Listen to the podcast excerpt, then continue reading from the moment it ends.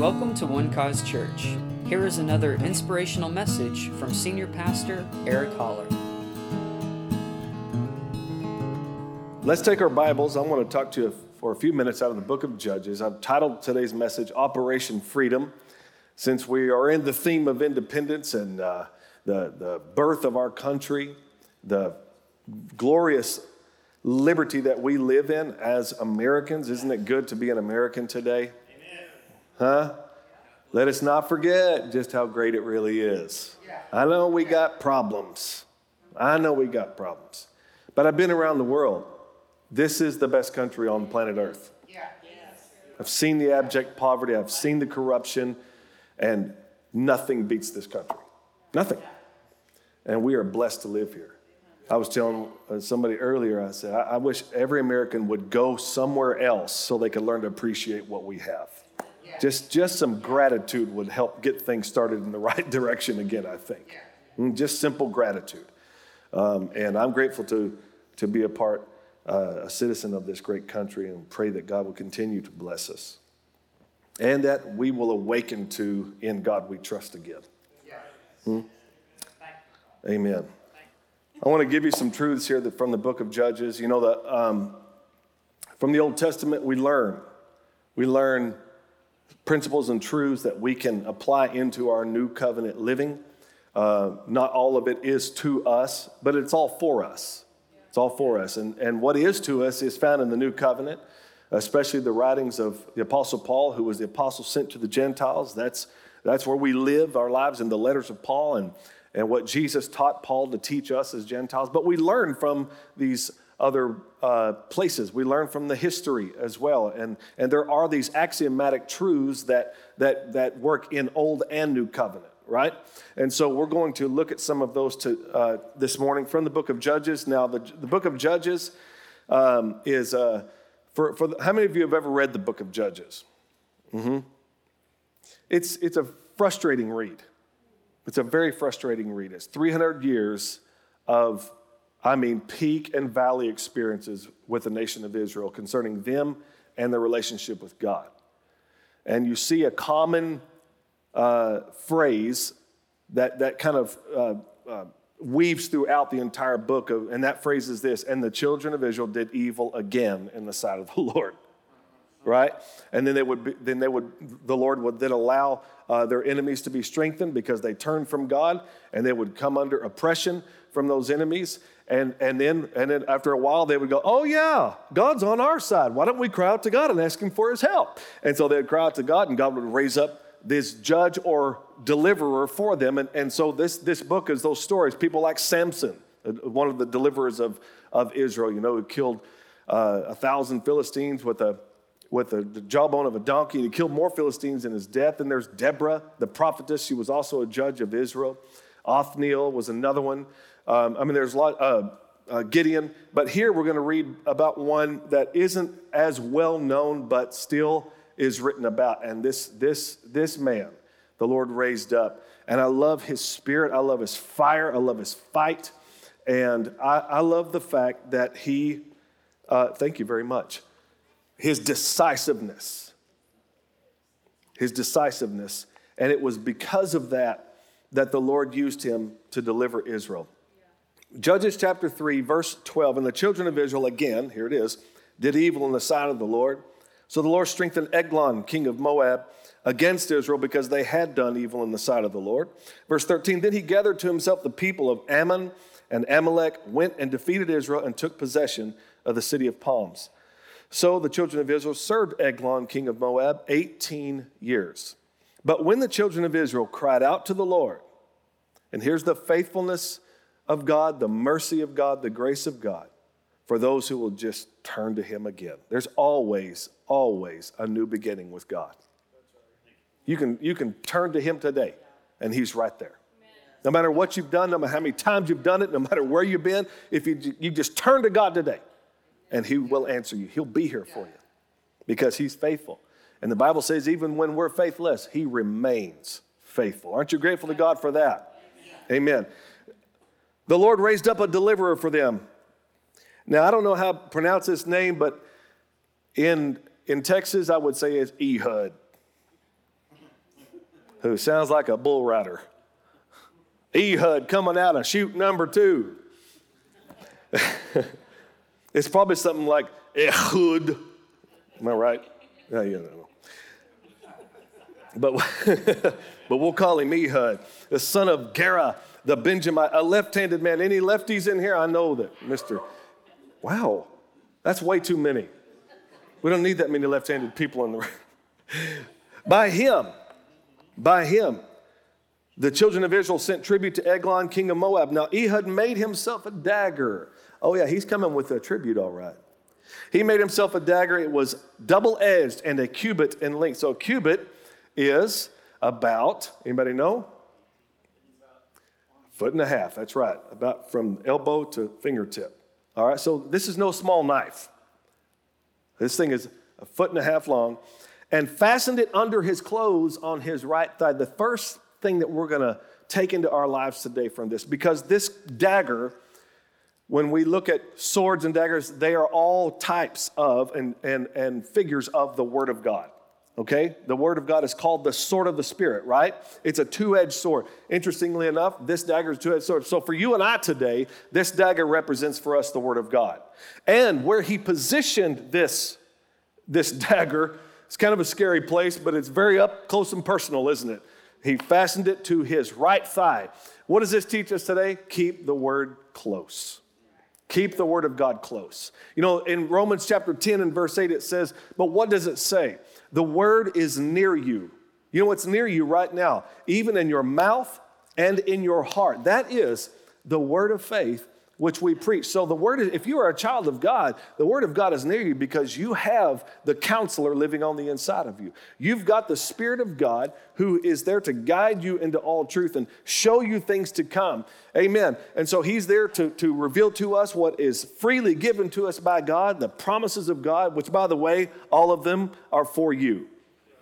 Jesus secured, he secured God's promises for us. And all the promises, Second Corinthians 1:20 says, all the promises of God are in him. Yes, and in him. Amen. Hallelujah. Jesus is there. He has ensured that those promises are rightfully yours as the children of God. So uh, we got to keep the word of God close because it's in us, it is near us, but we got to get near it. We have a part to play in the nearness of the word. And that is, you must be aware of the word of God. And, that, and, and the way you be aware and the way you stay aware is to stay in the environment of the Word, to have a daily, non negotiable time in the Word of God. Whether you're listening to it or whether you've got your eyes on it, you're reading it, whether you're singing the Word of God, whether you're meditating on it, or even taking some time to memorize. You know, you can memorize Scripture. You can. You can. And I highly recommend it. It's amazing how much you can accumulate in Bible memory if you'll just commit to do one verse a week. Just one, one simple verse. Uh, and, and, I would say start at the promises, the, the, the, the good news, the good news verses, stuff like, My God shall supply all your need according to his riches and glory by Christ Jesus. I can do all things through Christ who strengthens me. You will keep him in perfect peace whose mind is stayed on you because he trusts in you. God has not given us a spirit of fear, but of power and of love and of a sound mind. Be anxious for nothing, but in everything, by prayer and supplication with thanksgiving, let your requests be made known to God. And the peace of God, which passes all understanding, will guard your hearts and minds through our Lord Jesus Christ. Hmm? You get the word in you. And it's amazing. If you just did one verse a week, my family, in one year's time, you've got 52 verses uh, memorized of the scriptures. Now, you just keep expanding that over time. I mean, you'll just accumulate. So it's not that hard. Uh, so get the word in you and, and stay close to it. The book of Deuteronomy, uh, God speaking to the children of Israel, and he says, Hear, O Israel, the Lord our God is one. Uh, the Lord is one. And then verse uh, 5 says, You shall love the Lord your God with all your heart, with all your soul, and with all your strength. That's a tall order, isn't it? In other words, I want all of you. That's what he's saying. I want all of you. Right, well, how's that going to happen? And then he shows us what it looks like to love the Lord with everything in us. Interestingly enough, verse 6 it says, And these words which I command you today shall be in your heart. In other words, start there. Get my word in your heart. How do you get it in your heart? You believe it. You believe it with the heart. one believes. All right? Next, look what it says too. Uh, verse 7 You shall teach them diligently to your children, and you shall talk of them when you sit in your house, when you walk by the way, when you lie down, and when you rise up. This, is, this needs to be in our life all the time, doesn't it? When you're laying down, when you're sitting down, when you're standing up, when your kids are around, when you're out on a walk, talk about it. Talk the word. Verse 8 You shall bind them as a sign on your hand. I mean, if you're going to get a tattoo, might as well make it the word of God. I don't know if that's what that's talking about. And they shall be as frontlets between your eyes. Verse 9, you shall write them on the doorposts of your house and on your gates. In other words, get the word up where you can see it, where you, where you can see it, at your entrances to your house. Let, let, let yourself see the word. Amen. Wherever you go and you're coming in and you're going out, be about the word of God. And this will keep you in the love of God. Jesus said, If you love me, you'll keep my word. If you love me, you'll keep my word. So stay close to the word. Keep the word close to you. Amen. Because here's, here's the potential of it. Paul says in Acts 20, verse 32 So now, brethren, I commend you to God and to the word of his grace, which is able to build you up and give you an inheritance among all those who are sanctified. Wow. I don't know about you, but I want that. Right? It's able to build you up and give you an inheritance. Look at verse 17 in Judges 3. So he brought the tribute to Eglon, king of Moab. Now, Eglon was a very fat man. All right, this is just a simple thing to remember. Never let the size of your problems intimidate you. All right, Eglon's a big old dude, and I'm sure he's intimidating. But, uh, but Ehud was not going to be intimidated. Hmm? Bigger they are, the harder they fall. Verse 18, and when he had finished presenting the tribute, he sent away the people who carried the tribute. This is talking about Ehud, the people that came with him. They offered the king the tribute, and then Ehud sent the people away. So now he's the only one representing Israel at this moment. But he himself turned back from the stone images that were at Gilgal and said, I have a secret message for you, O king.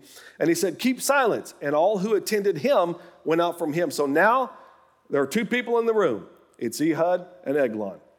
So Ehud came to him. Now he was sitting upstairs in his cool private chamber. Then Ehud said, I have a message from God for you. So he arose from his seat. Then Ehud reached with his left hand, took the dagger from his right thigh, and thrust it into his belly. And even the hilt went in after, you know, the hilt, right? The little, little uh, scroll looking thing, the handle. The hilt went in after the blade. I mean, this guy got stabbed right? Yeah. And the fat closed around the blade. This is kind of gross too, but it's kind of fun to read. And he, and he did not or could not draw the dagger out of his belly, and his entrails came out. Oof. King James Version says, and the dirt came out. This is what the Word of God will get the dirt out of you. You get the Word of God in you, the dirt will come out. Hallelujah. Because it's a washing, regenerating Word of God. Praise God. Apply the Word. Here's the next thing. This first one is uh, uh, what was the first one? Huh? Keep the word close. Thank you, Faith. My faithful note taker up here. This next one is apply the word until it sticks. Huh? Apply the word until it sticks. Could not. Once that word has made entrance, everything changes. All right? There is no going back to where you once were. Uh, there is no doing things like you once did them. The Word of God has changed your situation. It is stuck, it is fastened, and now your situation has changed. Hallelujah. Do not be overcome by evil, Romans 12 says, but overcome evil with good. This, this means you got to keep the pressure on with the Word of God. All right? Keep applying it until it sticks. Uh, you know, I know what we have available on, on our app and even on our website is a thing I wrote up years and years ago uh, called uh, Daily Proclamations. And it's, I just took the scriptures, lots of promise scriptures that you can make personal, made them personal where you can just read it out loud and apply it to your own life. And I would encourage you to have a daily habit of that, just speaking the word over you and your, your marriage, your children, uh, and, and, and let the Word of God influence every aspect of your life. Life just gets better when we involve God in it because He knows what He's doing. And He's here. He's here to bring us into the good things that He has for us. We know that all things work together for good to those who love God and to those who are the called according to his purpose. I like Hebrews chapter 9, verse 11, talking about Jesus as our high priest, one who is there representing, uh, uh, mediating for us. And it says that he has become our high priest of the good things to come. Wow, see, Jesus is sitting on that throne on our behalf to ensure good things come our way. Yeah. Yeah.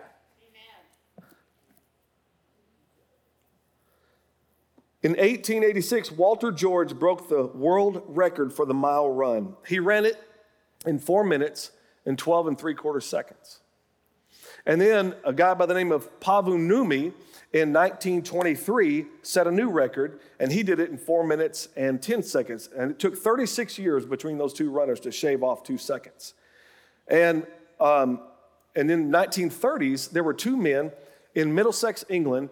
One uh, they were both diagnosed at the same hospital by the same doctor with the same disease. And this disease would, was this that they would be confined eventually to a wheelchair, never to walk again, but be in a wheelchair the rest of their lives. And one of the men accepted the diagnosis, and, and before long, he was definitely confined to a wheelchair. But the other one had a different spirit about him. His name was Roger Bannister. And Roger Bannister told the doctor, and I quote, Not only will I walk, but I will run. And Roger Bannister, after a very sad, sad experience of thousands of thousands of attempts to get out of that wheelchair, only to fail, only to fall again and again and again, he just kept going. He would not give up. Not only will I walk, but I will run. And in one day, one day, his body started to slowly unlock. And you know what? It began to give in to his will. And before long, he was up and he was walking. And then, next thing you know, this man is running. He is doing exactly what he said he was going to do. Roger Bannister, this is beautiful. In 1954, on May 6th in Oxford, England, he broke the mile record. Not only did he break the mile record, but he also did it in three minutes and 59.4 seconds. Now, listen, it was believed at that time that no one would ever beat four minutes. No one could ever run it in under four minutes. They, had convinced, they were convinced of it. And he did it in three minutes and 59 seconds. I mean, the odds are completely stacked against this guy. Not only he has the challenge of his own body and all of that struggle for however long that took, but then also just this general consensus by the many that there's no way that somebody can breach four minutes. But Roger Bannister did it. And something happened to the other athletes in the world when Roger Bannister broke that record. It's like this, this tattoo that had been there was now removed.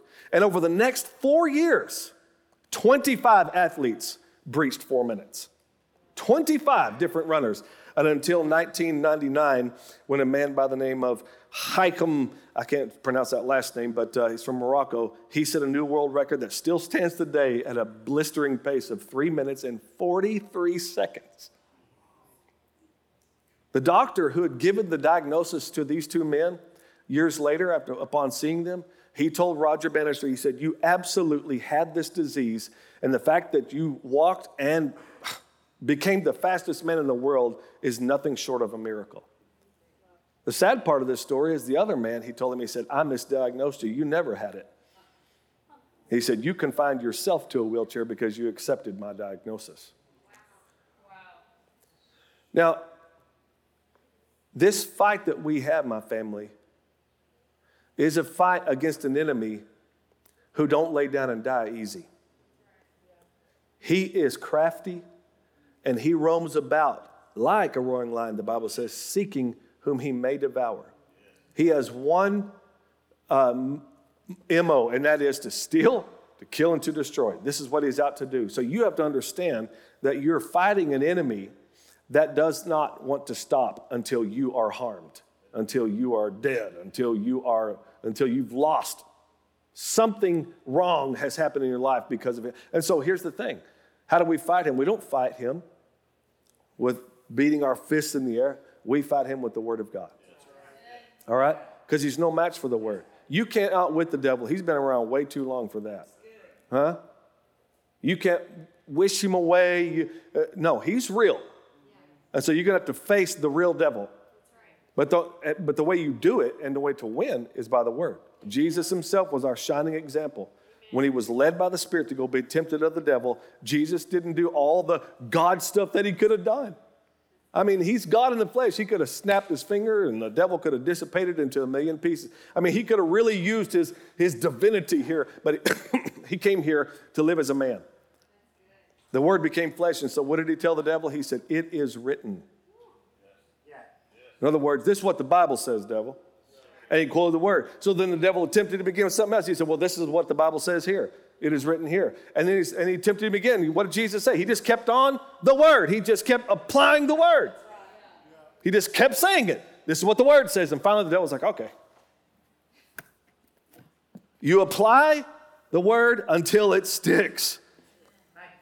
The full force of the word of God. Don't stop until you're living in that promise. Amen. Because it is yours. But it is going to be a, a fight. But here's the cool thing if you'll fight, you'll win. All right? We don't fight flesh and blood. We don't fight each other. We're wrestling against spiritual wickedness in the heavenly places, but we overcome by our shield of faith and by the sword of the Spirit. Amen. Verse 23, I'm almost through. Then Ehud went out through the porch. This is after he stabbed that guy, shut the doors of the upper room behind him and locked them. And when he had gone out, Eglon's servants came to look, and to their surprise, the doors of the upper room were locked. So they said, He's probably attending to his needs in the cool chamber. I won't go into what that possibly means. Verse 25, so they waited until they were embarrassed, until and still, he had not opened the doors of the upper room. They're talking, they're waiting for their king out, outside the doors, right? Therefore, they took the key, opened them, and there was their master fallen dead on the floor. But Ehud had escaped while they delayed and passed beyond the stone images and escaped to Seirah, verse 27. And it happened when he arrived that he blew the trumpet in the mountains of Ephraim, and the children of Israel went down with him from the mountains, and he led them. Watch this. He said to them, Follow me, for the Lord has delivered your enemies, the Moabites, into your hands. One guy's dead, and this guy's already acting like they won. He's killed one guy. Huh? Follow me. The Lord has delivered your enemies into your hand. What are we going to learn here? We're going to learn to speak by faith. This is what we're learning here. We're learning to speak by faith. The Lord has delivered your enemies into your hands. And that's why that's one reason why I love the United States of America.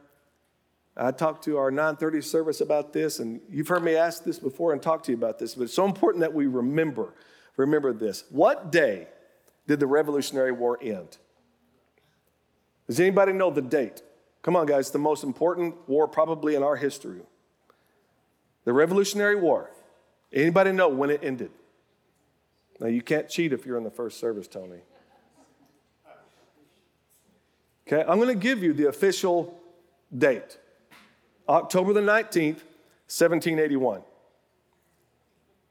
that mean anything to you? October 19th. No, we're July 4th, not October. July 4th ain't when the Revolutionary War ended. It kind of started there. Hmm? But Cornwallis surrendered to George Washington in Yorktown on October the 19th, 1781, which basically technically ended the war. It just all kind of domino effect from there. They, they were just retreating from there. But that date, to us Americans, that don't mean nothing to us. The date for us is July 4, 1776. It's not the day that our enemy actually surrendered, it's the day we decided we were going to be free. And we declared that we were going to be free. Huh? And, and, and five years and however many months, three, three months and 15 days later, we actually were. Huh? See, you're, you're, you're free, not, because, not the day the devil decides to leave you alone. It's the day you decide to make up your mind. Today is my day of declaration. Today I am free. And it don't matter what struggle I have to face, what kind of fight I've got to fight, I'm an overcomer because greater is he who is in me than he who is in the world. And Jesus Christ has secured my freedom. It was for freedom that he made me free. And he whom the Son sets free is free indeed. So I declare today that I am free. Come on, right now, why don't you just say, I'm free today? Whatever it is you're struggling with right now, you can make your day of declaration here, right now, and say, Today, I'm deciding I'm free. And if you'll fight with that determination, my family, you're going to win because you already won because he already won for you. Amen and the victory that you have as a gift given by Him. Jesus already won, but we need to con- continue to enforce the victory that we've already been given. We, we, we will not lay down and be silent. Hmm? But we have a word. And that word of God is a two edged sword, and it is powerful and sharper than any two edged sword. Huh? And it is the answer. It is help for your spirit, your soul, and your body. But you're going to have to get it in your mouth. Keep the word close to you, it's near you. Keep it in your mouth, keep it in your heart, keep talking about it, keep hearing it, keep thinking on it. Hallelujah. Keep applying until it sticks. And speak words of faith. Call those things that be not as though they were, because faith is the substance of things hoped for, the evidence of things not seen. My family, Christianity is not wishful thinking. Huh? Faith in God is not, well, hope it all works out. No, it's not a gamble. The only gamble that you're doing, gambling that you're doing, is if you're not in faith. Huh? It's risky not to believe. It's not risky to believe. I don't like the phrase risk it in faith. No, faith takes the risk out. Faith is the sure thing. Amen. It's risky to walk in fear, it's risky to walk in doubt and unbelief. Amen. The faith is the assurance, the title deed, the confirmation of those things hoped for. And we do not walk by sight, we walk by faith. Amen. And it is the victory that overcomes the world. Keep the word close. Never let the size of your problem intimidate you or dictate your actions. Apply the word until it sticks and speak words of faith. Amen. Thank you for listening, and we hope you enjoyed the message. For more information about One Cause Church, please visit us online at onecausechurch.com.